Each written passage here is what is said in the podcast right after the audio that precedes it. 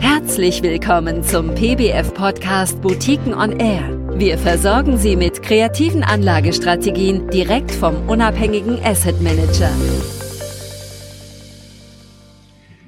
Guten Tag, meine Damen und Herren. Für diesen Podcast habe ich Herrn Dr. Karl Otto Schill zu Gast. Er ist Geschäftsführer der Value Partnership Management GmbH und, so wie ich ihn kennengelernt habe, durch und durch Unternehmer. Hallo, Herr Dr. Schill. Ja, hallo, Herr Hoppenhöft. Danke, dass ich heute bei Ihnen sein darf. Sehr gerne. Herr Dr. Schill, ähm, ich habe das ja eben schon mal angedeutet. Ich glaube, Ihr beruflicher Hintergrund ist sicherlich wichtig, um den Fonds auch zu verstehen. Sie sind ja äh, Quereinsteiger, ist das richtig? Ja, das stimmt. Ich habe über 20 Jahre eine internationale Unternehmensgruppe aufgebaut und auch operativ geleitet. Daneben äh, stecke ich seit meinem Studium der Betriebswirtschaft alle meine frei verfügbaren Mittel in Aktien und auch in Private Equity Investments, was dann zu der Gründung einer eigenen Familienholding führte.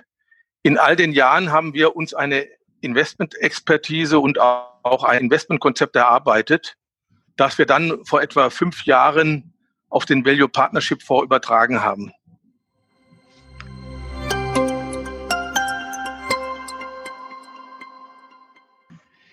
Vielen Dank. Äh, gibt es Unterschiede jetzt für den Fonds Investments zu tätigen oder machen Sie genauso weiter wie bisher? Ich glaube eigentlich schon, dass ähm, es eine andere Sache ist, für, für fremde Menschen Geld anzulegen. Das ist eine Herausforderung, besondere Herausforderung und bringt auch eine besondere Verantwortung mit sich. Vor allen Dingen, da ja die Mehrzahl der Anleger Probleme mit kurzfristigen Schwankungen an der Börse hat. Und das ist schon ein Unterschied zu unserer eigenen Familienholding, wo wir die Volatilität der Märkte eher als Chance denn als Risiko begriffen haben oder begreifen. Deshalb sagen wir heute auch unseren Investoren, die im Fonds investieren, dass sie bei uns nur langfristige Gelder anlegen sollen. Außerdem legen wir bei unserer Holding das Geld auch noch konzentrierter an in wenigen großen Investments. Im Fonds müssen wir natürlich die Regulatorik einhalten und so äh, können wir da immer in circa 25 bis 30 Unternehmen investieren. Es gibt Untersuchungen, die aber zeigen, dass eine ausreichende Diversifikation schon ab 15 Beteiligungen erreicht werden kann.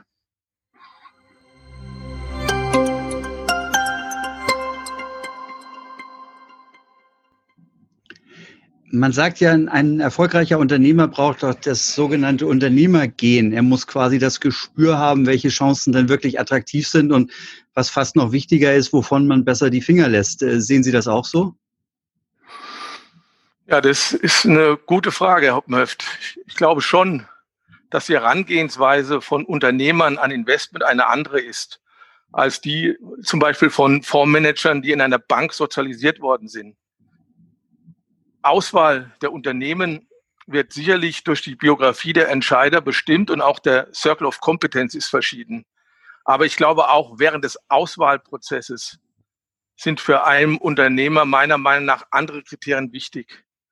Das habe ich zum Beispiel öfters erlebt, jetzt gerade wieder beim Eigenkapitalforum in Frankfurt, wenn ich mit Vorständen spreche von potenziellen Beteiligungen. Da ich lange auch auf der anderen Seite des Tisches gesessen habe, sind in der Regel keine sind das keine normalen Meetings, die sich nur um Quartalszahlen oder andere kurzfristige Ereignisse drehen.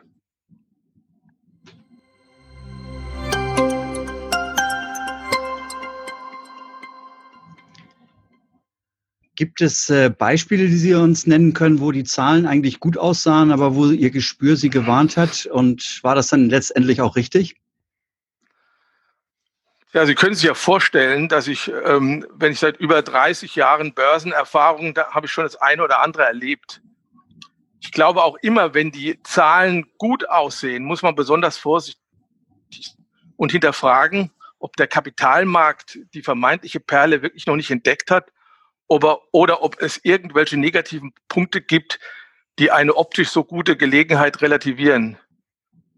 Trotzdem ist das wirklich schwer und ich kann Ihnen auch sagen, wir haben selber auch schon Lehrgeld zahlen müssen.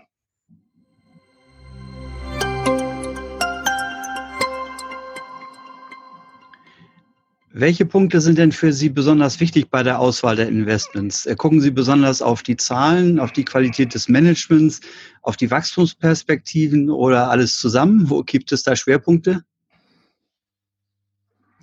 Also die Auswahl äh, der Unternehmen im Value Partnership Fonds erfolgt also hauptsächlich einmal durch quantitative Kriterien wie Bilanz, G&V und Cashflow.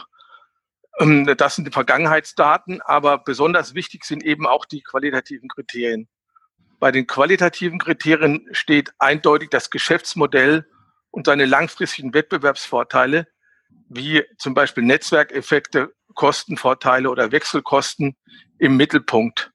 Nur wenn ein Unternehmen langfristig profitabel wachsen kann, ist es für uns interessant. Deshalb sind all unsere Beteiligungen auch in den Nischen von den Megatrends wie der Digitalisierung oder den Umweltschutz zu finden. Ja, vielen Dank, Herr Dr. Schill, äh, für den Einblick in das Investieren als Unternehmer und auch die Kurzvorstellung Ihres Fonds. Ja, danke auch von meiner Seite. Gerne kann sich der interessierte Hörer auch mehr über den Value Partnership Fonds auf unserer Homepage www.valuepartnership.de informieren oder uns auch oder sich auch direkt mit uns in Verbindung setzen. Vielen Dank für Ihr Interesse an den von uns betreuten Boutiquenfonds. Hören Sie gerne wieder rein. Am besten geht das mit einem Abo auf der Podcast-Plattform Ihrer Wahl.